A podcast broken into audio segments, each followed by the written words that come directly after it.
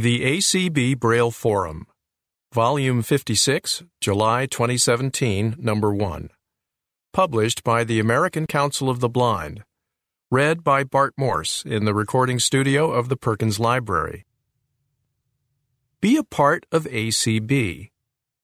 The American Council of the Blind, trademark, is a membership organization made up of more than seventy state and special interest affiliates. To join, contact the national office at one eight hundred, four two four, eight six six six. Contribute to our work. Those much-needed contributions which are tax-deductible can be sent to Attention Treasurer, A C B, sixty-three hundred Shingle Creek Parkway, Suite one ninety-five, Brooklyn Center, Minnesota, five five four three zero. If you wish to remember a relative or friend, the National Office has printed cards available for this purpose. Consider including a gift to A C B in your last will and testament. If your wishes are complex, call the National Office. To make a contribution to A C B by the combined federal campaign, use this number, one one one five five. Check in with A C B. For the latest in legislative and governmental news, call the Washington Connection twenty-four seven at one eight hundred, four two four, eight six six six or read it online. Listen to A C B reports by downloading the M P three file from w w w dot a c b dot org or call six zero five, four seven five, eight one five four and choose option three. Tune in to A C B Radio at w w w dot a c b radio dot org or by calling six zero five, four seven five, eight one three zero. Learn more about us at w w w dot a c b dot org. Follow us on Twitter at, at @A C B N A T I O N A L or like us on Facebook at w w w dot facebook dot com slash uppercase A, lowercase M E R I C A N, uppercase C, lowercase O U N C I L O F T H E, uppercase B, lowercase L I N D, uppercase O, lowercase F F I C I A L. Copyright twenty seventeen American Council of the Blind. Eric Bridges, Executive Director. Sharon Lovering, Editor. seventeen oh three North Beauregard Street, Suite four two zero, Alexandria, Virginia, two two three one one. Table of Contents. A message from the President. J P. Morgan Chase, A C B Leadership Fellows Class of twenty seventeen, by Kim Charlson. Local Motors brings advocates and innovators together to meet Ollie, by Tony Stevens. Staying Connected in Sparks by Janet Dickelman. Let's Dance, How I Dealt with Choreography by Kelsey Nicolay. Last Show of the Season by Marcia Springston Dillon. Quiet Heroism of Amazing People by Larry P. Johnson. Instant Braille Translator Can Fit in Your Hand. Book Review, Giving a Listen to the Untold Story of the Talking Book by Bill Holton. Here and There, edited by Sharon Strakowski. High-Tech Swap Shop. Are you moving? Do you want to change your subscription? Contact Sharon Lovering in the A C B National Office, one eight hundred, four two four, eight six six six, or via email, slovering at a c b dot org. Give her the information and she'll make the changes for you. Keep up with the most important A C B news and announcements without any other chatter. Subscribe to the A C B Announce List Serve. Send a blank email to A-N-N-O-U-N-C-E hyphen S-U-B-S-C-R-I-B-E at A-C-B-L-I-S-T-S dot org or visit w w w dot a c b l i s t s dot org slash M A I L M A N slash L I S T I N F O slash A N N O U N C E and type your email address and name where indicated. Want to listen to the A C B convention? To hear the general sessions, go to acbradio.org slash M-A-I-N-S-T-R-E-A-M. For the workshops, go to acbradio.org slash L-I-V-E. And if you want to listen to the Friends in Art Showcase, go to acbradio.org slash C A F E. A message from the President. J P. Morgan Chase, A C B Leadership Fellows Class of twenty seventeen, by Kim Charlson. As A C B approaches its fifty-sixth annual conference and convention, we are continuing to place more emphasis as an organization on investing in the development of new leadership talent for the future. A special second-year grant from J P. Morgan Chase, J P M C, is allowing A C B to continue to offer a program which will bring five A C B members with recognized leadership potential to the July twenty seventeen National Conference and Convention in Reno, Nevada. These individuals needed to satisfy three basic criteria: be eighteen years of age or older, be blind or visually impaired, and be members in good standing of A C B. Each applicant had to be recommended by the president of their respective affiliate. The application process for the J P M C A C B Leadership Fellows included the submission of a written essay stating why the applicant felt they should be considered for this award, two letters of recommendation, and participation in a telephone screening interview with the D K M committee. Factors considered in the selection process included the applicant's reasons for applying for the Leadership Award, a brief summary of the applicant's education and relevant experience, number of years of membership in A C B as well as previous conventions attended, if any, description of one's role as a leader, and an assessment of what one feels they bring to A C B. All award recipients receive round-trip transportation, hotel accommodation double occupancy, per diem stipend for meals and incidentals, convention registration fee, and reception and banquet tickets. Recipients are expected to attend the convention from the opening session Saturday evening, July first, through the Thursday evening banquet, July sixth, and to participate actively in all convention activities, including the daily general sessions, special interest presentations, seminars, and workshops. I want to congratulate all of these talented individuals and thank them for the contributions they have already made and for the many more important things I know all of them will do in the future. Thank you also to J P. Morgan Chase for its ongoing support of A C B. Introducing the Class of twenty seventeen J P. Morgan Chase A C B Leadership Fellows. Anthony Akamine, Honolulu, Hawaii. Anthony graduated from Kapiolani Community College in nineteen ninety-four with his associate's degree in sales and marketing and a certificate in marketing and human relations. He holds an extra class amateur radio license. He served as the president of the Student Congress at Kapiolani Community College, and he served in a variety of leadership roles on the Disability and Communication Access Board, D C A B.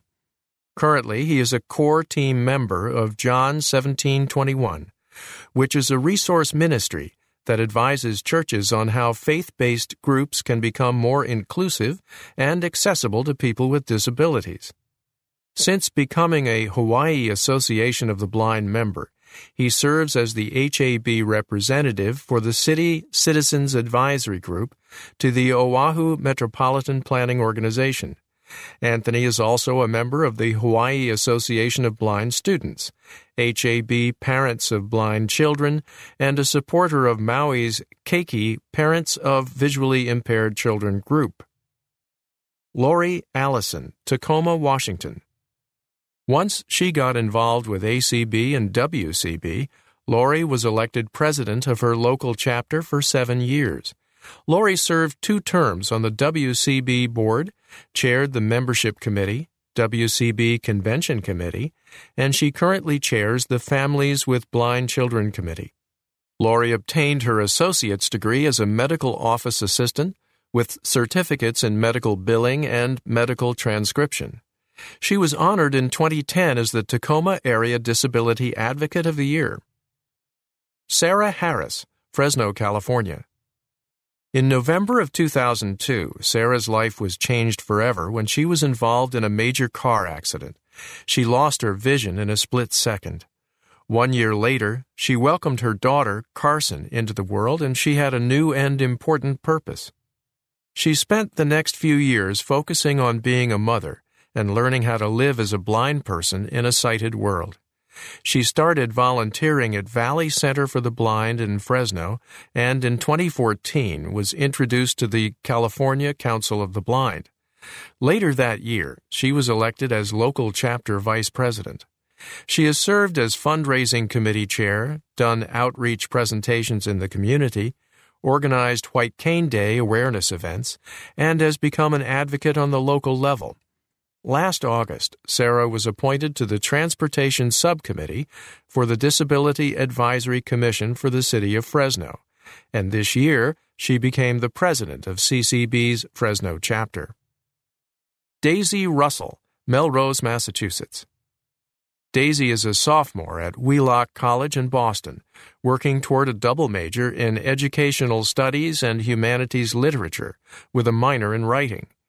In May, she traveled with her college to Nicaragua for a service learning trip to assist with education and literacy opportunities for children there, and to gain more real-world experience and investigate the Peace Corps as a possibility after college.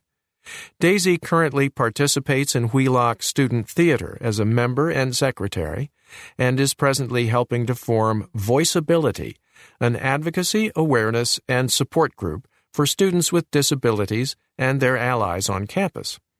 Daisy has been a member of A C B since the age of fifteen, and she was one of the founding members of the student chapter of the Bay State Council of the Blind.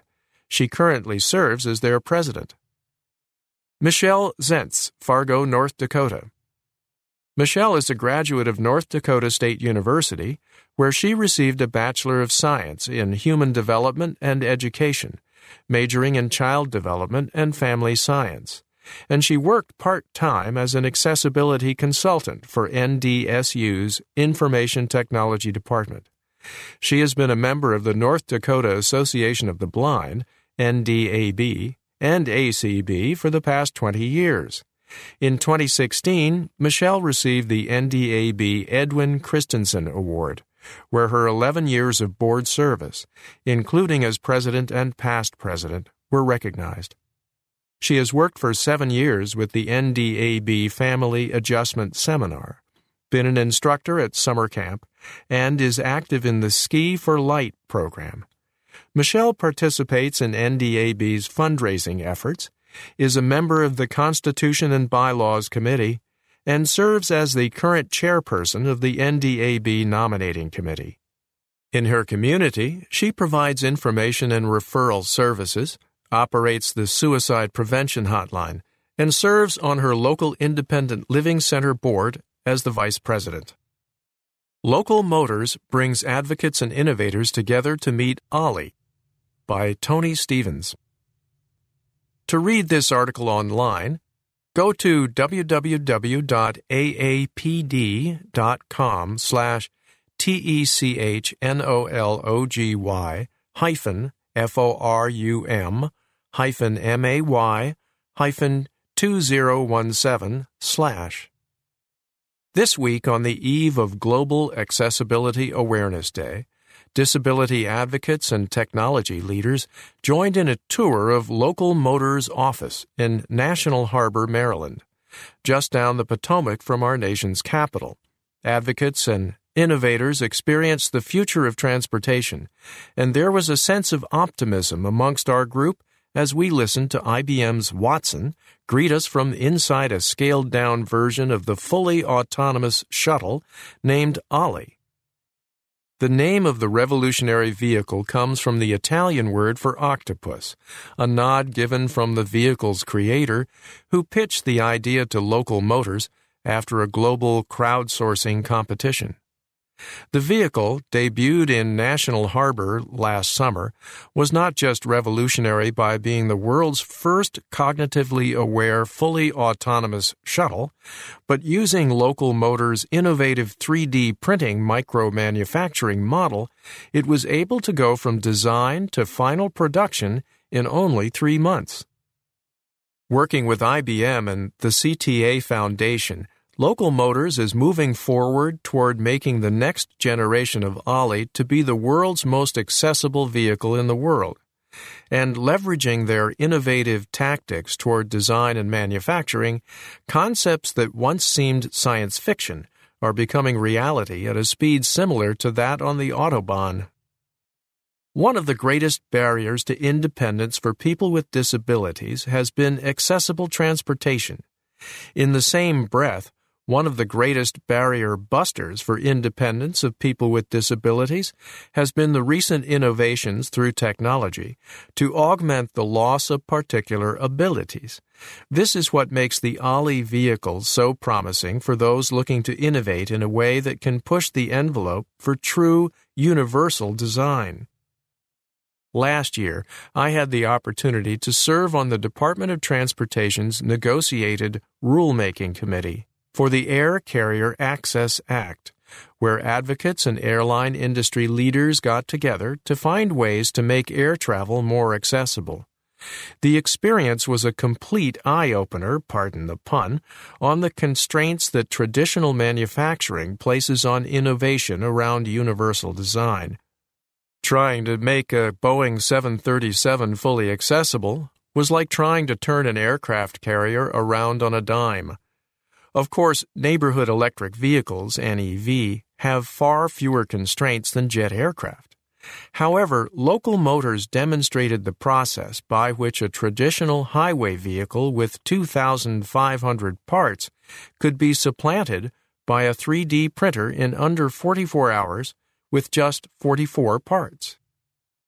Local Motors achieves its success around innovation using concepts still being developed through the intersection of crowdsourcing and micromanufacturing. This method turns traditional manufacturing constraints upside down, breaking down barriers to what was often tethered to costly R and D. Such changes in the paradigm of manufacturing hold significant opportunities in the sphere of accessible design. It's in this same spirit that Local Motors, I B M, and C T A Foundation are reaching out to accessibility-minded groups in hopes to create a vehicle that can be accessible to everyone.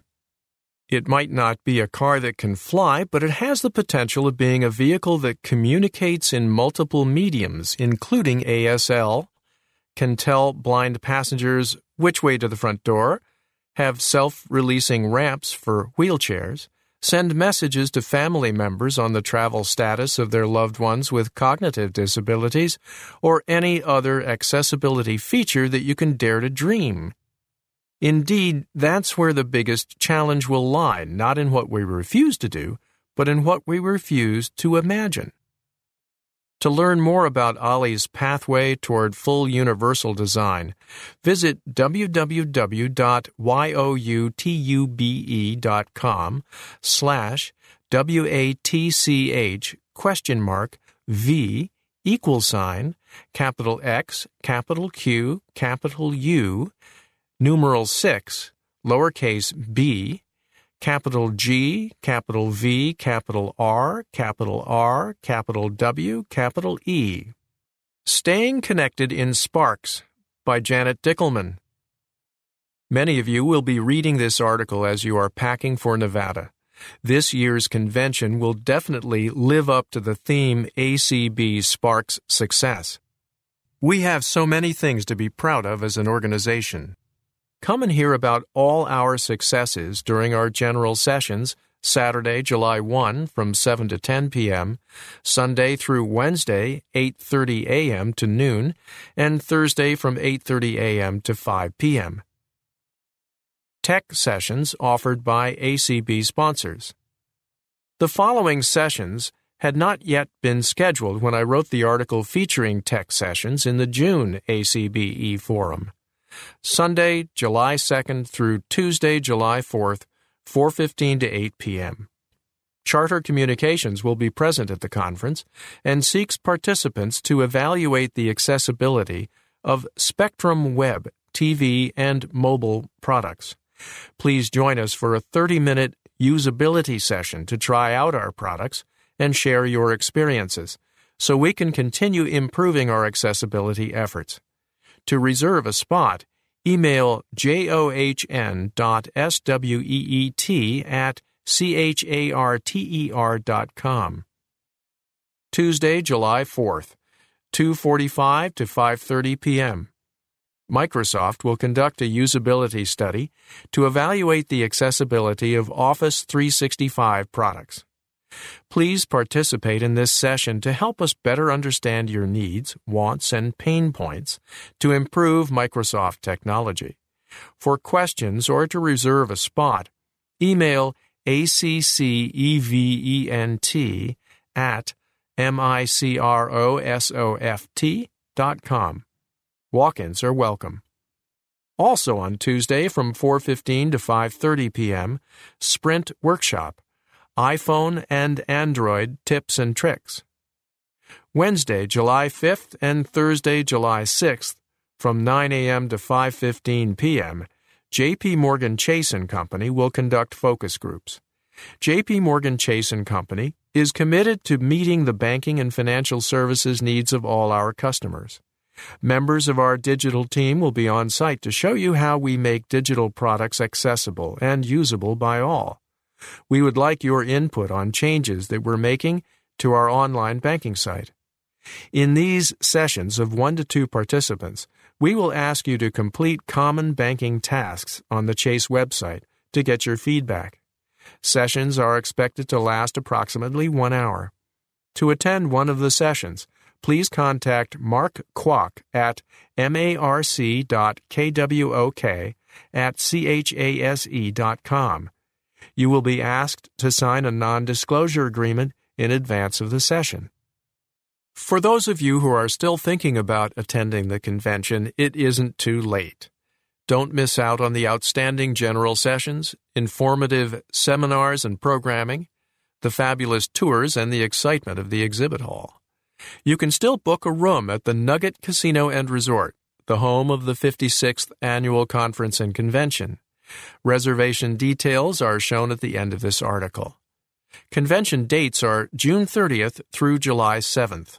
Read on for more information. For those of you who are still thinking about attending the convention, on-site registration is just twenty-five dollars. If you are in the Reno area and plan to come for just one day, you can purchase a one-day pass for five dollars. Staying in touch from home. If you are unable to attend this year, there are many ways to be a part of the excitement. A C B Radio lets you stay connected with everything that is going on from the comfort of your home or office. Note all times shown are Pacific time. Be a part of the excitement of opening session, listen to all the speakers, and follow A C B Business and Elections.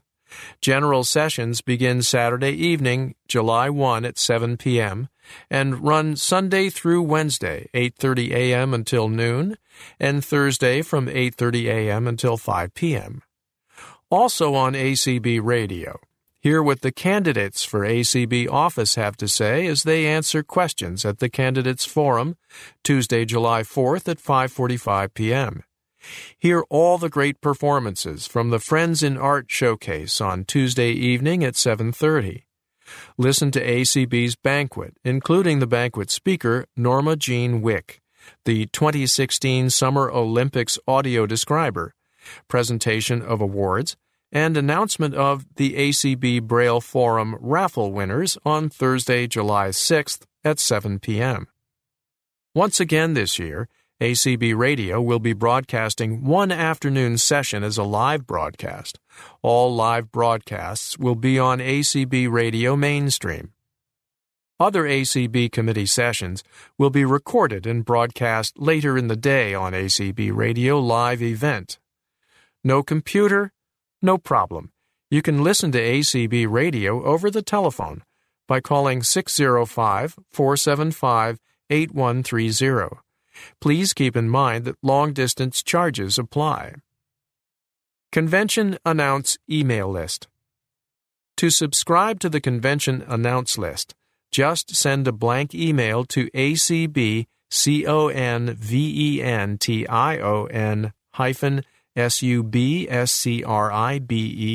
at acblists dot org.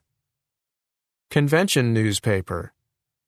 Keep up with what's going on at the convention with the Reno Roundup, our convention newspaper published Saturday, July first through Thursday, July sixth. The newspaper will be posted to the convention announce list. Social media. Follow the latest goings-on at the convention on Facebook and Twitter.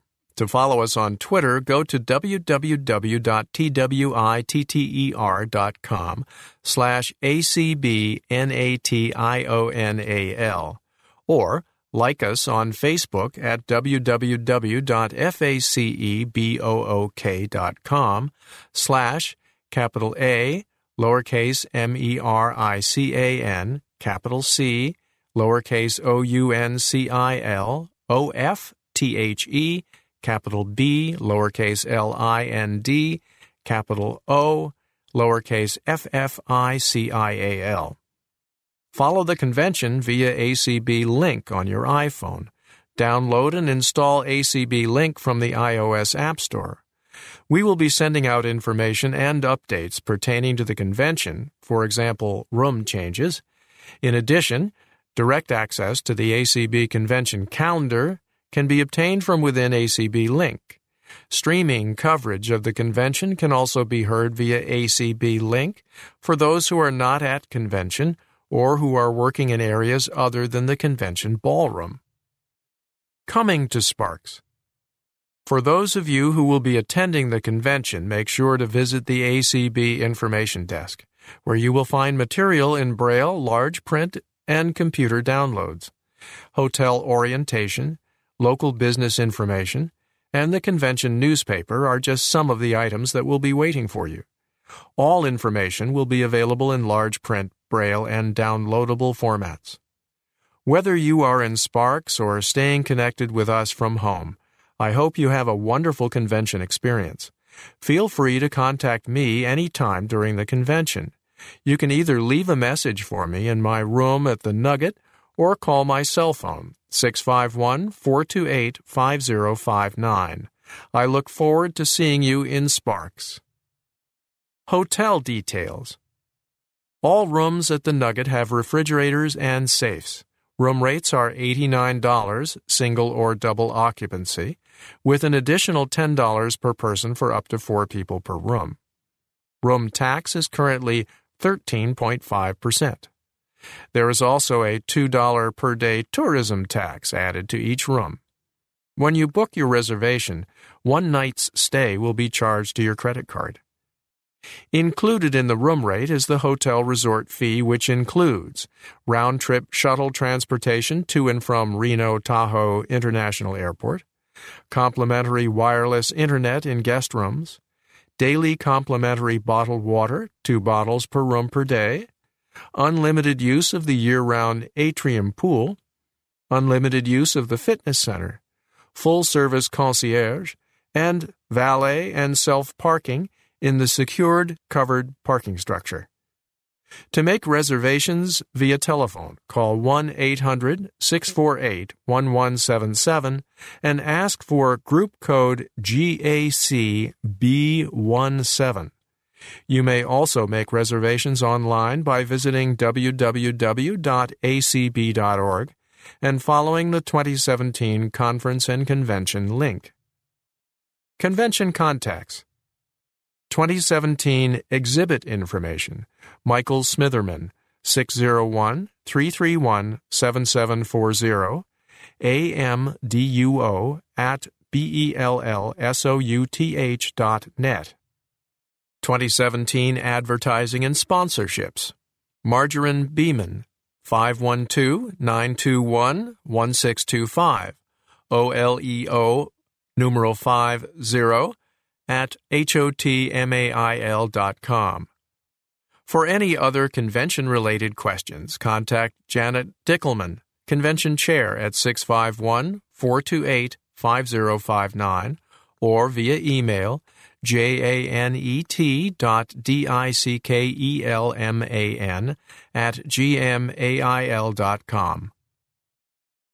Let's Dance, How I Dealt with Choreography, by Kelsey Nicolay. I have been singing in choir since the fourth grade without much difficulty. However, one day in my freshman chorus, the director gave us the music we would be performing at the end-of-year show with choreography. I was really nervous about how it would go. How would I remember the moves? How would I move around without my cane? What about getting on and off stage? My choir director assured me that I would dance and participate like everyone else and that they would find ways to make it happen. We ended up having someone come in to help me. The choir director chose someone who was in show choir and had more dance experience. It worked out really well once the choir director found someone. The person the director found seemed to know instinctively that I was capable of doing the moves on my own once I learned them, and made sure that as soon as she felt I was ready, she insisted that I do as much as I could without her holding on to my arms. After about a week, she said, "I'm not going to help you too much today because I want you to be able to do it on your own during performance." I didn't do the moves perfectly the first few times I did them alone, but I knew that with repetition I would learn them, and I did. By two weeks before performance, I could do almost all of it alone, and she could simply watch from a distance and correct me if necessary. Performance weekend went pretty well. While the first show time was mostly successful, I had a few setbacks. For instance, like most students, I chose to take part in my grade's student-led ensemble. We auditioned for the show and were one of the groups selected. When it came time to learn our choreography, the choreographer made a comment that he tried doing the ensemble's dance steps with his eyes closed, and he couldn't do it, so he concluded that I couldn't either. I felt devastated because I had been working hard in choir, and then he told me I couldn't perform the student ensemble choreography. The choir director decided to let me perform anyway, and just sing the number with the ensemble. I was grateful he let me do that, but at the same time I felt robbed of an opportunity to prove myself. From this experience I learned that it is important to stay positive and keep working at your dream, and trying to change minds even if others don't believe you will succeed. My sophomore and junior years, however, the performances were not as successful. Again, the choir director found someone to work with me. However, this person did not have the same expectations that the former student had had. Instead of encouraging me to do the moves on my own, she stood behind me and moved my arms. It took a lot longer for me to learn the choreography, and on stage during performance, she had to help me with most of it. The choir director allowed her to be on stage with me, but he overlooked the fact that she was practically doing it for me. My teacher of the visually impaired, family, and friends all commented that there was no reason for her to be on stage helping me. My T V I helped me with costume changes for one show so that my family could watch the performance. After both my numbers, she told me that I could have done most of that myself. The same thing happened both years. My junior year, I participated in the student ensemble again. It was comprised of the people I had been in the freshman group with, but they were all in higher choirs than I was. They were familiar with my blindness, and it didn't seem like a big deal to them until it was time to learn the choreography. The group leader chose to make up the choreography herself instead of having our choreographer do it. When it came time for dance rehearsal, no one bothered to teach me until the week of performance. My choir director told me one person was teaching me, my assistant told me something different, and another student in my choir said she was teaching me. I finally decided to call one of the members whom I knew from freshman chorus and who had helped me in that group as well.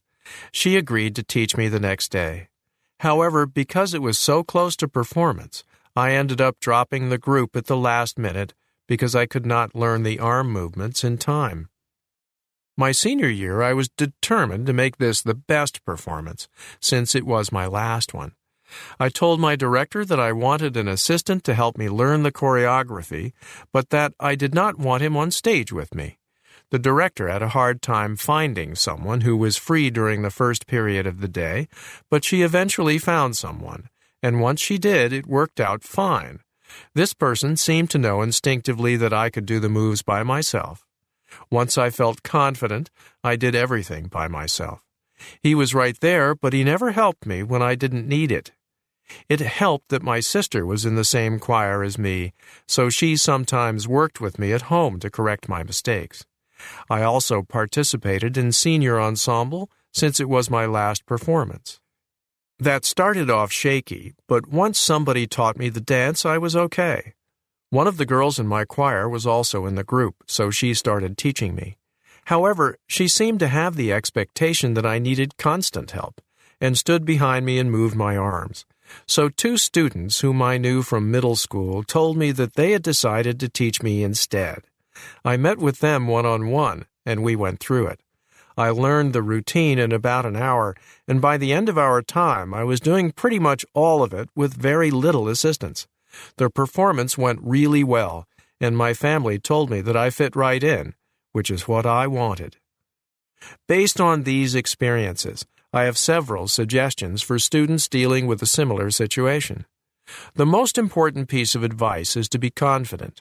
It may be difficult at times, but try to stay positive through performance. Second, self-advocacy is critical. If you feel you are not getting the help you need, speak up. Try to talk to the person helping you and let him or her know that you want to do the moves on your own. It may be uncomfortable to bring this up with the student, but as long as you do it tactfully, there should be no problem. You can also ask your orientation and mobility instructor or T V I for help. She may be able to help if there is a particular dance move you are struggling with. Either way, speak up if things aren't going the way they should. Finally, show appreciation. Give the people who helped you learn the choreography a gift card to their favorite restaurant or some flowers. People will be more likely to help you in future ensembles if they know their work is appreciated. Last Show of the Season by Marcia Springsteen Dillon, reprinted from the fall twenty sixteen edition of The Rhododendron. Editor's note: The Rhododendron is Mountain State Council of the Blind's quarterly newsletter. End of note. My last horse show of the season was a success, and exciting to say the least, due to the bad weather and orneriness of my horse. I am totally blind, but for several years I have been competing in able-bodied competitions because the Paralympics has become outrageously expensive. In the able-bodied competitions, I am allowed the accommodation of living letters, which are callers at the letters around the dressage arena. My horse's name is Carousel's Poco Soldero, but we just call him Saul. The Spanish name comes from his breeding as an Andalusian. He is a large fellow with a reddish-brown coat and a blonde mane and tail. He is a very sweet animal. I love him dearly, but occasionally he shows his ornery streak. His personality reminds me of Alvin in the old Chipmunks song from back in the sixties. Like Alvin, Saul can perform beautifully if I really let him know who is boss. Toward the end of summer, when I was trying to practice for the last dressage show of the year, Saul decided to start having horsey tantrums. It was hot and buggy, and I was working Saul very hard on the circles and figures in our dressage tests. Dressage is considered to be the high school of riding, where horse and rider perform specific figures with balance and harmony. At a show, each competitor rides a prescribed pattern one at a time in front of a judge, receiving scores for each of the moves in the test. The arena for dressage is a rectangle twenty by sixty meters and is marked off by a one-foot-high barrier. Just outside the barrier are letters marking the points where the rider must perform a given move or change of gait. I am riding at one of the lower levels because the patterns and moves become much more difficult as you progress up the levels. Anyway, dressage is definitely a challenge, but thrilling when you and the horse get it right. The week leading up to our last show was stressful, with torrential rains, high winds, and Saul was still scaring me with his tantrums. As most blind people have experienced, high wind is disorienting, and to a horse, dried leaves and stuff blowing around is terrifying. Things were definitely not going my way. With the encouragement of my husband and my horsey friends, I decided to put my big girl boots on and go to that last show. The day of the show was October twenty-second. The temperature was only forty-one degrees, with the wind still blowing, and we were all shivering except for Saul. I had braided his mane and tail the night before, and I must say he was looking quite spiffy. Our trip to the showgrounds in Salem, Virginia, with the truck and trailer took about two hours. When we arrived at the show, we found that several people had not shown up because of the bad weather, but fortunately the eight people who had volunteered to be my callers were all there. During the warm-up session is when I teach the callers when to say their letters, because I depend on them for my orientation. During this practice session, Saul spooked at something blowing around, and I almost ran him over the barrier. A few minutes later, there was a big gust of wind, which put me in sort of a whiteout. I couldn't hear anything, so I had to just trust my horse for a minute until the wind died down. Well, when they rang the bell for me to begin my first test, it seemed to finally all come together for us. The letters were excellent. Saul knew it was showtime, and we were definitely in the zone. Saul and I had two nice tests, winning second-place ribbons out of six competitors in each class. Wow, what a show! I am so fortunate to have a husband who encourages me, friends willing to stand out in the cold shouting a letter for me, and a sassy horse who continues to challenge my courage and riding skill. Quiet Heroism of Amazing People by Larry P. Johnson. Reprinted from the San Antonio Express News, July thirtieth, twenty sixteen.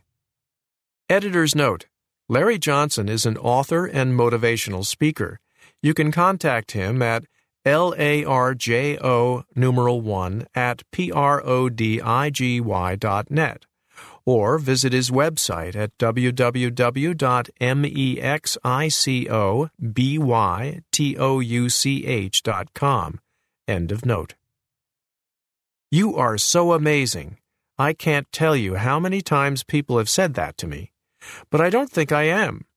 I just do the best I can each day, whether it's to throw a fourteen-pound bowling ball at a bunch of pins at the bowling alley, poach a couple of eggs for breakfast, or write a column for the Express News. Sometimes I miss the pins, overcook my eggs, or get the punctuation or spelling wrong in my article. And that's okay because I get to try again. Yet for some sighted folks, it's amazing that I would even want to try. According to the dictionary, to be amazed is to experience great surprise, to be overwhelmed with wonder. I suppose it does surprise some sighted folks to learn that blind people can and do work at real jobs, participate in real sports, graduate from college, raise families, and cook their own breakfasts. The truth is, blind people are pretty much like everyone else. We have the same hopes and dreams, the same mixed bag of talents and weaknesses, and we experience our share of both failures and successes. The amazing part is that when we do ordinary everyday things like everyone else, our achievements are amplified and exaggerated. Of course, there have been some truly amazing blind people like Helen Keller, Ray Charles, Stevie Wonder, and Erik Weihenmayer, the young blind man who climbed Mount Everest in two thousand one. But most of us do not aspire to be so amazing. A couple of years ago, I came across a book written by Clifford Olstrom entitled Undaunted by Blindness. It presented concise biographies of four hundred people who refused to let their visual impairment define them. He could have written about four thousand or forty thousand or four hundred thousand. Blind people are every day achieving success, fulfilling their dreams, doing what everyone else does, living their lives. Every day I meet amazing people who surprise me by their dedication, their talent, or their accomplishments, and they are not blind. They are young single mothers who have to work two jobs in order to make ends meet to raise their children. They are retired seniors who volunteer to drive other seniors to their medical appointments. They are teachers who use their own money to buy school supplies for their students. They are Girl Scout leaders, Red Cross volunteers, school crossing guards, Meals on Wheels drivers, and so many more. These are the truly amazing, caring, and unselfish folks who inspire me and whom I praise for their daily dedication and accomplishments. I recently read about the oldest Holocaust survivor when she passed away at age one hundred ten. Her name was Alice Hertz Sommer. She was an inmate of the Terezin concentration camp. Surrounded by death and evil and all those things that might otherwise crush our spirits, Alice found her way to her most beautiful inner peace. Through music, she reached deep into her spirit and found a peace unlike anything she had ever known. When asked how it was that she was able to preserve her optimism and hope, Alice replies simply, "Life is beautiful. Wherever you look is beauty." Now that was one amazing woman, and that's how I see it. Instant Braille Translator can fit in your hand. Reprinted from C N E T, C net. To read this article online, go to feedproxy dot g-o-o-g-l-e dot com slash tilde sign r slash c-n-e-t slash t-c-o-c slash tilde sign numeral three slash v-b-j capital F lowercase t zero lowercase d-c-c-i-c slash. An all-woman team of six engineering undergraduate students at M I T has created an inexpensive handheld device prototype that provides real-time translation of printed text to Braille, which could greatly increase accessibility of written materials for the blind. Team Tactile was one of the winners of the Lemelson M I T Student Prize this year for their creation, which translates printed text into the raised dot language. Here's how it works. The device has an internal camera that takes photos of the printed text, which is then converted into digital text using optical character recognition software. Next, the text is translated into Braille, and a mechanical system raises and lowers pins on the surface of the tactile that form the characters to be read by one's fingertips. Though the current version is limited in the number of characters it can translate and display, the team hopes to make the device capable of scanning an entire page at a time and displaying two lines of text at once. In a world of audiobooks and text-to-audio technology, why is Braille still important? Though audio systems are easier to use, they don't instill the same understanding of language as a written system like Braille does. Studies have shown that Braille literacy significantly improves employment opportunities for the blind, but right now, less than ten percent of blind Americans can read it. Part of the problem is that creating Braille texts is costly, greatly limiting choices for the visually impaired. The tactile device has the potential to open up entire libraries of books to the blind. And while there are products on the market that translate digital texts to Braille, there are some drawbacks. Not all documents are available electronically. Also, these devices are very expensive and are designed to work with laptops and computers, making them less than portable. Team Tactile hopes to make their handheld translator available for less than two hundred dollars. The six women, Chen Wang, Chandani Doshi, Grace Lee, Jessica Shi, Charlene Shia, and Tanya Yu, met freshman year at M I T. The original Tactile was the result of a hackathon they entered as a team of friends just for fun.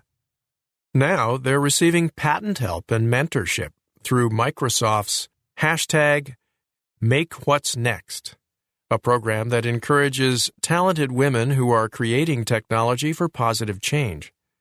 Though all six team members are graduating this year, they hope to continue working on the Tactile, and their larger ambition to improve the world, one innovative solution at a time. Book Review: Giving a Listen to the Untold Story of the Talking Book by Bill Holton. Reprinted from Access World, April twenty seventeen. I received my first talking book player sometime in nineteen sixty-nine, about two years after I was no longer able to read most printed material. This was one of the old black fabric-covered players weighing about ten pounds, with a one-quarter inch headphone jack located at one corner of the fold-up speaker.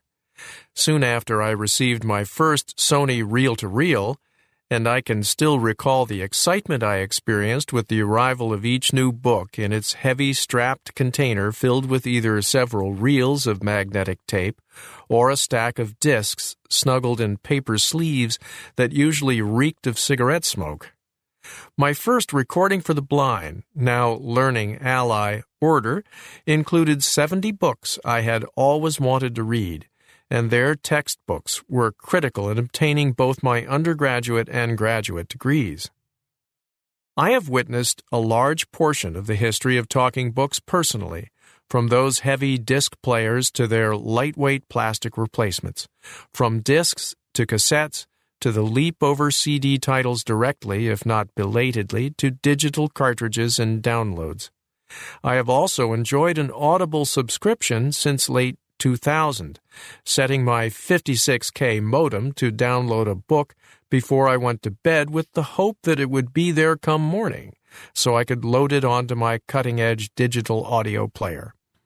Despite my nearly half-century with talking books, recorded textbooks, and commercially available bestsellers, there is still a lot of history I missed. The concept of a talking book goes all the way back to Thomas Edison, whose very first recording was Mary Had a Little Lamb. There's a lot of history between that first lost recording and my latest Audible download. Happily, this history has been researched and compiled in an excellent new book from Harvard University Press, The Untold Story of the Talking Book, by Matthew Rubery.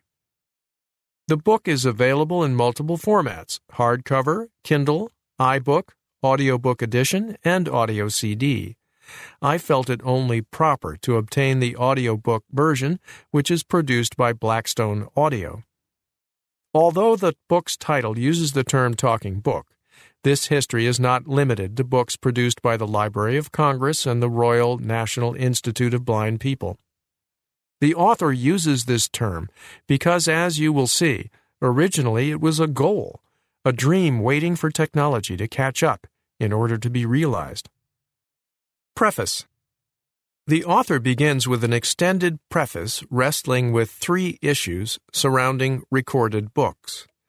Does an audiobook have standing as an actual book? The public's changing reception and acceptance of audiobooks. The still ongoing controversy over whether listening to a book counts as reading. Rubery presents the facts without judgment, though in my personal opinion there is one area in which the facts are incomplete. When discussing whether listening to a book is the same as reading, the author cites studies of Braille readers in which they discover that the visual cortex of such readers is stimulated the same as it is with print readers. In people who listen to books, these areas are not stimulated. There seems to be little research as to what happens when a blind person listens to an audiobook. Myself, I often find my eyes tracking from left to right as I listen, especially when I am listening to synthesized speech, where the line breaks are more obvious, and the letters and words appear in my mind's eye. I asked a blind friend who has never read print, and who is a proficient Braille reader about this. He relates the same phenomenon, only with Braille letters and words. Interestingly, both of us find ourselves visualizing the words of overheard conversations when we are bored. The remainder of the book is divided into three parts: Origins of Audiobooks, Talking Books for the Blind, and Audiobooks Go Mainstream. Origins of Audiobooks. The very first recording Thomas Edison ever made was a recitation of Mary Had a Little Lamb, which can be considered the first audiobook. The original recording was lost, but Edison did re-record it. And you can hear this recording on YouTube. The link is www.youtube.com slash W-A-T-C-H question mark V equal sign capital Y capital B capital X lowercase y-u capital Y numeral two capital J numerals two zero O ampersand F E A T U R E equal sign Y-O-U-T-U dot B-E. Since recording technology could only capture minutes of sound at the time, the dream of audiobooks was just that, a dream. But it is fun learning about some of the grandiose dreams some people had, including hats containing audio encyclopedias, stores stocked with books in bottles, and public books with tubes leading in through the windows of nearby houses so the great works of literature could be played to all. Talking Books for the Blind. The lion's share of this book is devoted to the history of Talking Books for the Blind, which were originally sponsored here in the U S by our own American Foundation for the Blind, and in Great Britain by the Royal National Institute of Blind People. In both cases, it took the blinded veterans of World War One to spur action. Prior to the war, blindness was not considered a societal obligation, but blinded veterans were a different matter. The first talking book produced by A F B and the Library of Congress was a recording of The Rime of the Ancient Mariner by Samuel Taylor Coleridge. It was followed by such patriotic documents as the Declaration of Independence and Lincoln's second inaugural address. I am told that the Library of Congress still has copies of these old recordings. I'd like to take this opportunity to encourage them to create a sampler book of some of these recordings. At first, it was deemed that all recorded books should be instructional and inspirational. Very little fiction was allowed at first, but readers began to demand it, and so things changed. Rubery offers a number of snippets of correspondence from early readers. I was especially amused by the woman who excoriated the service severely for sending her what she considered to be a filthy book, but ended her letter by requesting she be sent another book by the same author. The book covers the issues of book selection, censorship, both sexual and political, and the move from active to passive narration, where the narrator does his or her best to remain in the background. It also delves into the initial difficulties encountered when seeking rights. For example, both Margaret Mitchell and Rudyard Kipling resisted for years having their books recorded for the blind, as both were convinced the recordings would wind up being played on the radio and thus affect future book royalties. Initially, Helen Keller was against talking books, as she felt it would diminish Braille literacy. However, since most blind people were older and did not know Braille, she changed her viewpoint, and in fact, it was due to her encouragement the Library of Congress became involved. Audiobooks Go Mainstream. Ironically, according to Rubery, it was the success of talking books for the blind that for years inhibited the general public from considering audiobooks. Recorded books were for the blind, and they were a lazy way to read, and it wasn't really reading anyway. Not until nineteen fifty-two, when an upstart recording company called Cadman Audio released Dylan Thomas's A Child's Christmas in Wales, did people begin listening to what were then called spoken word recordings. Indeed, I find on Wikipedia that the original recording was a two thousand eight selection for the United States National Recording Registry, stating that it is credited with launching the audiobook industry in the United States. I'd like to amend that to commercially available audiobooks. Other famous authors followed, including Carl Sandburg and Arthur C. Clarke. An L P's still limited space meant there were considerable abridgments, which led to adaptions and even dramatizations with full casts, music, and sound effects. Rubery concludes the book with a history of commercially available audiobooks, from books on tape all the way through books on C D, and now downloadable books from various sources, including the reigning king, Audible. The old arguments have returned. Should the works be dramatized or narrated in a neutral voice that stays out of the way of the narrative? Are we reading or listening to books, which can now even be read to us by artificial speech? There is also one new controversy not present in Talking Books for the Blind. Should the complete text be recorded, or are abridgments okay?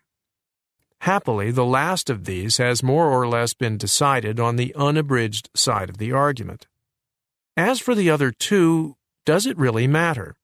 Either way, we are consuming more books, making better use of our time to read or listen on the go. Here I have to agree wholeheartedly with the author when he sums up the audiobook experience delightfully. Audiobooks are for people who hate reading, and for those of us who love reading. Audiobooks are for people who can't read, and for people who can't read enough. Epilogue. When I was sixteen, I read what was available. These days I read what I want. If I see an interesting author on T V, or hear about a great new book on N P R's Fresh Air, I can nearly always find it available in some accessible format immediately. I can't imagine a life without books, and this book was a real eye-opener as to all it took to get us from there to here. Above all, let us not forget that, sighted or blind, for nearly all of us, our first experience with books was via the spoken word. The voices of our mothers and fathers who read to us and instilled in us the joys and pleasures of a good book. About the author. Matthew Rubery is an audiobook historian and professor of modern literature at Queen Mary University of London. He edited the essay collection Audiobooks, Literature, and Sound Studies, and co-curated How We Read, A Sensory History of Books for Blind People, a public exhibition held at the U K's first annual Being Human Festival. Book Information. Title: The Untold Story of the Talking Book by Matthew Rubery, Harvard University Press. Available from Harvard University Press, Amazon, Audible, Barnes and Noble. Here and There, edited by Sharon Strukowski. The announcement of products and services in this column does not represent an endorsement by the American Council of the Blind, its officers, or staff. Listings are free of charge for the benefit of our readers. The A C B Braille Forum cannot be held responsible for the reliability of the products and services mentioned. To submit items for this column, send a message to slovering at acb dot org. Or phone the national office at one eight hundred, four two four, eight six six six and leave a message in Sharon Lovering's mailbox. Information must be received at least two months ahead of publication date. Want to win a Fitbit? We all know it's important to eat healthy, get a good night's sleep, carve out some quiet time, and get in some physical activity, but it can be hard to break free from old habits. If you're looking for some motivation, check out Anna Dresner's new book, ten thousand Steps, Cane Not Included, a guide to fitness tech for blind users. It's available in Braille, one volume, B R F, Word, and Daisy. In this book, Anna takes you on a tour of some great options for weaving meditation and exercise into your daily routine, and for improving the quality of your sleep. She covers a wide spectrum of available resources so that whether you're just starting out or a fitness fan looking for something new, there's something in this book for you. And she has tested these resources so that she can give you a first-hand account of how they work. Whether it's accessible audio programs, apps, or fitness trackers, she has put them through their paces to see what they can do for you. So, if you've been meaning to get more active but just needed a push to get started, check out this book. Need more motivation? Everyone who gets this book by July thirty-first, twenty seventeen, will be automatically entered to win one of three wearable Fitbits, a Fitbit Flex two, to help you track your activity and exercise. For more information, contact National Braille Press, one eight hundred, five four eight, seven three two three, or visit www.nbp.org slash ic slash nbp slash publicatons slash index. The Reimage Story Contest. The Reimage is an online campaign to recreate the image of people with vision loss while establishing new possibilities. With the sighted world as the audience for this project, the Reimage uses written stories and audio pieces about and by people with vision loss to demonstrate that regardless of our vision level as people, we are more alike than different. Therefore, our human and life experiences are the focus of these stories rather than our vision loss. In other words, the stories are not about how we lost our vision or what great resources are available to us, but about our experiences with raising children, owning a home, taking a trip, enjoying the outdoors, working at a job, spending time with friends, dealing with family issues, managing a household, relaxing with a favorite hobby, getting an education, planning a wedding, hiking a mountain, sailing into the sunset, and more. While previously published stories may be considered for the Reimage, original material is given greater consideration. The Reimage is holding a contest for stories submitted between July first and November first, twenty seventeen. Entries will be judged on how well they exemplify the Reimage mission, storytelling ability, originality, and writing skill. Stories should not exceed one thousand five hundred words. Visit t h e r e i m a g e dot net to review the submission guidelines and previously published stories. Monetary prizes of one hundred dollars, fifty dollars, and twenty-five dollars will be awarded to first, second, and third place winners, respectively. The winning stories and other entries that fit with the Reimage mission will be published on the website. While November first is the deadline for contest entries, the Reimage seeks content on an ongoing basis to keep the website fresh. Stories and story ideas can be emailed to content at t h e r e i m a g e dot net, submitted via the website, or sent in your preferred format to The Reimage, P O. Box one three zero one nine, Harrisburg, Pennsylvania, one seven one one zero. I see you see. A set of snap-together glasses designed by students at Rice University lets people with diabetes see into the future and know that without proper care, the future does not look good.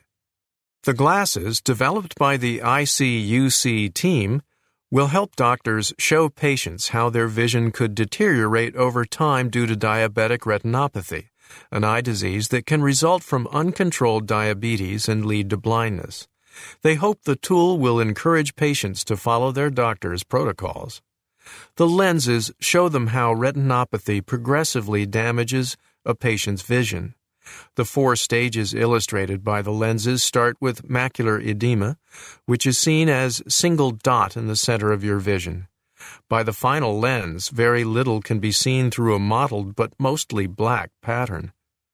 Though the glasses are geared specifically to low-resource settings like those served by the Rice three sixty degree Institute for Global Health, they hope anyone who works with patients with diabetes will find them helpful. B A N A welcomes new member. The Braille Authority of North America, B A N A, held its spring meeting March twelfth through fourteenth in San Francisco, California. The meeting was hosted by the California Transcribers and Educators of the Blind and Visually Impaired, C T E B V I. During the meeting, B A N A's board reviewed committee reports and acted on the committee's recommendations. The board welcomed Vivian Secchi, the new representative from the Hadley Institute for the Blind and Visually Impaired, and approved the application for full membership of the Accessibility Solutions and Research Center, A M A C, in Atlanta, Georgia.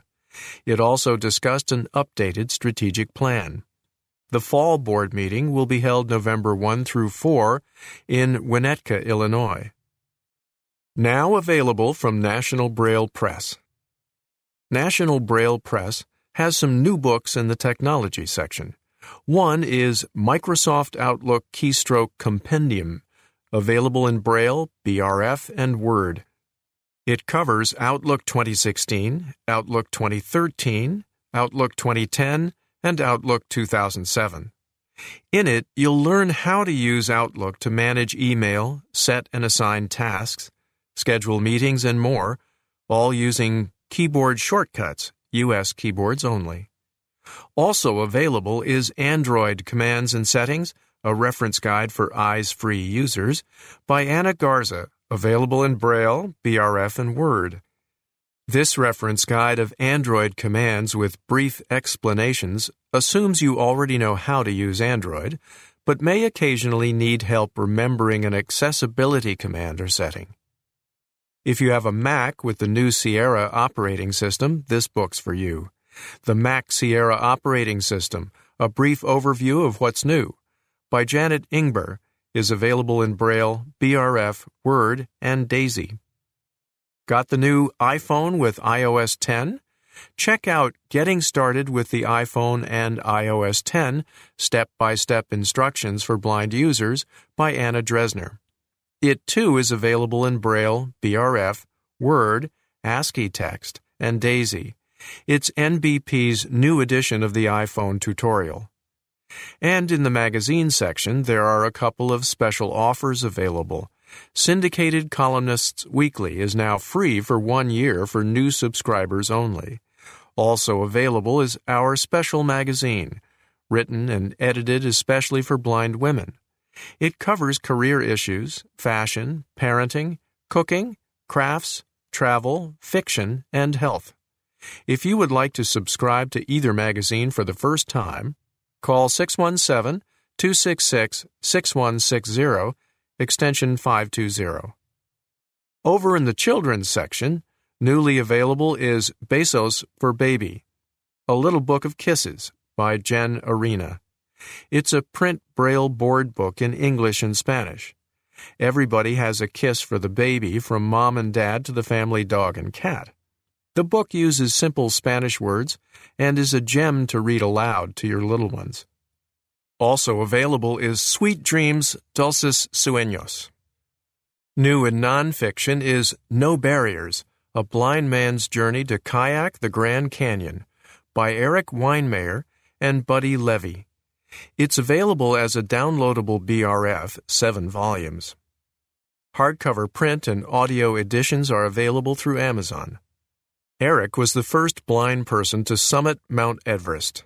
Since then, he's led expeditions around the world with blind Tibetan teenagers, helped injured soldiers climb their way home from war, adopted a son from Nepal, and faced the most terrifying reach of his life to solo kayak the whitewater of the Grand Canyon. Is there a cook in your life who could use some new recipes? Check out Fast and Fresh Salads by Kate Sherwood, available in Braille, one volume, or B R F.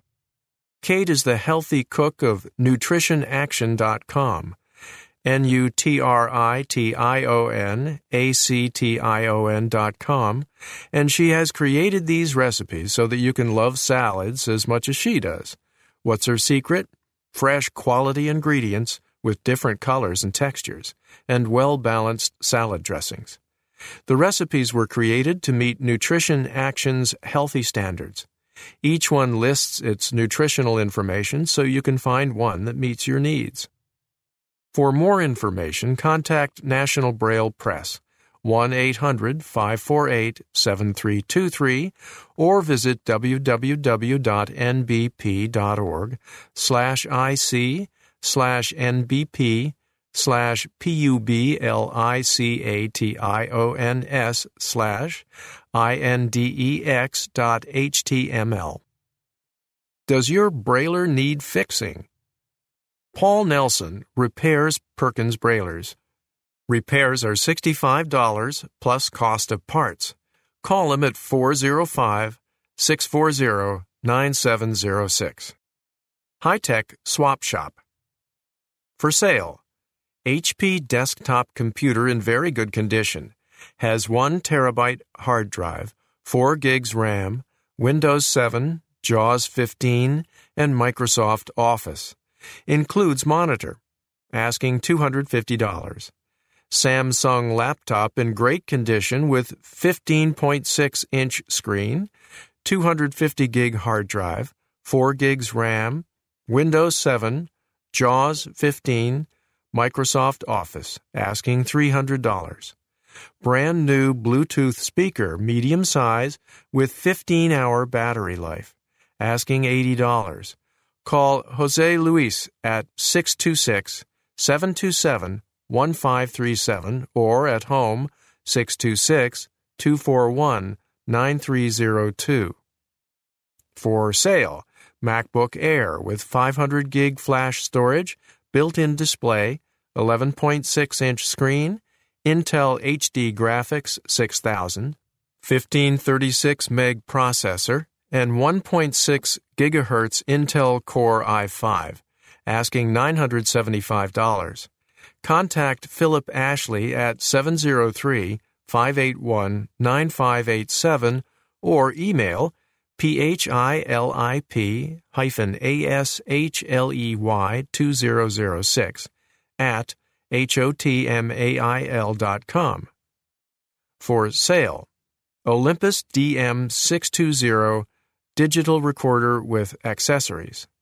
Will ship free matter for the blind. Asking seventy-five dollars. Contact Johnny at eight oh three, three two seven, two seven five nine. Wanted. Used Braille Sense U two or Braille Sense Plus in good condition. Don't have much money, but willing to work with you. Contact Hiram at seven one nine, six three five, eight four seven eight or via email hyrum three seven seven five at gmail dot com. A C B Officers. President, Kim Charlson, second term, twenty seventeen, fifty-seven Grandview Avenue, Watertown, Massachusetts, zero two four seven two. First Vice President, Jeff Tom, second term, twenty seventeen, seven four one four Mooncrest Way, Sacramento, California, nine five eight three one dash four oh four six. Second Vice President, John McCann, first term, twenty seventeen, eight seven six one East Placita Boulevard, Tucson, Arizona, eight five seven one five dash five six five zero.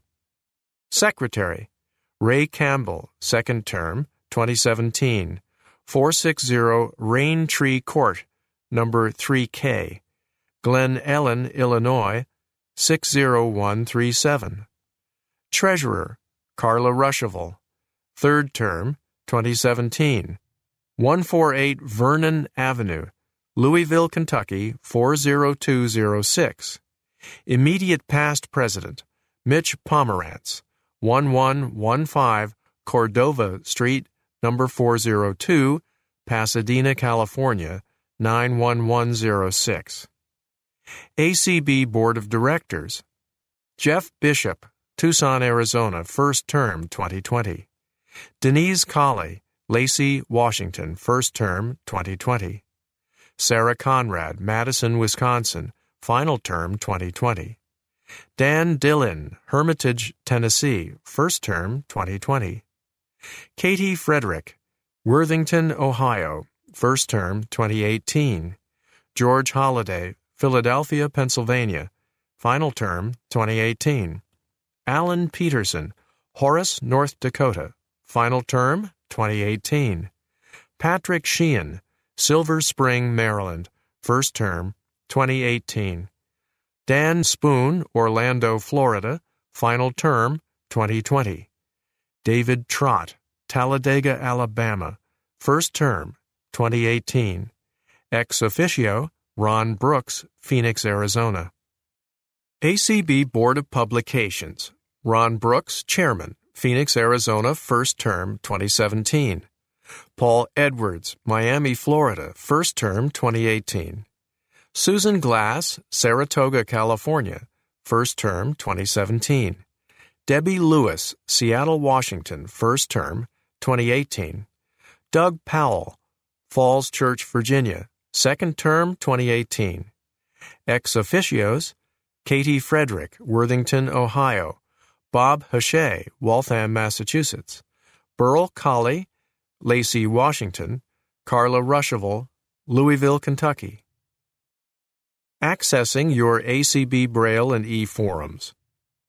The A C B e-forum may be accessed by email, on the A C B website, via download from the web page in Word, plain text, or Braille-ready file, or by phone at six oh five, four seven five, eight one five four. To subscribe to the email version, visit the A C B email lists page at w w w dot a c b dot org. The A C B Braille Forum is available by mail in Braille, large print, half-speed four-track cassette tape, data C D, and via email. It is also available to read or download from A C B's webpage and by phone, six oh five, four seven five, eight one five four. Subscribe to the podcast versions from your second-generation Victor Reader stream or from w w w dot a c b dot org slash b f.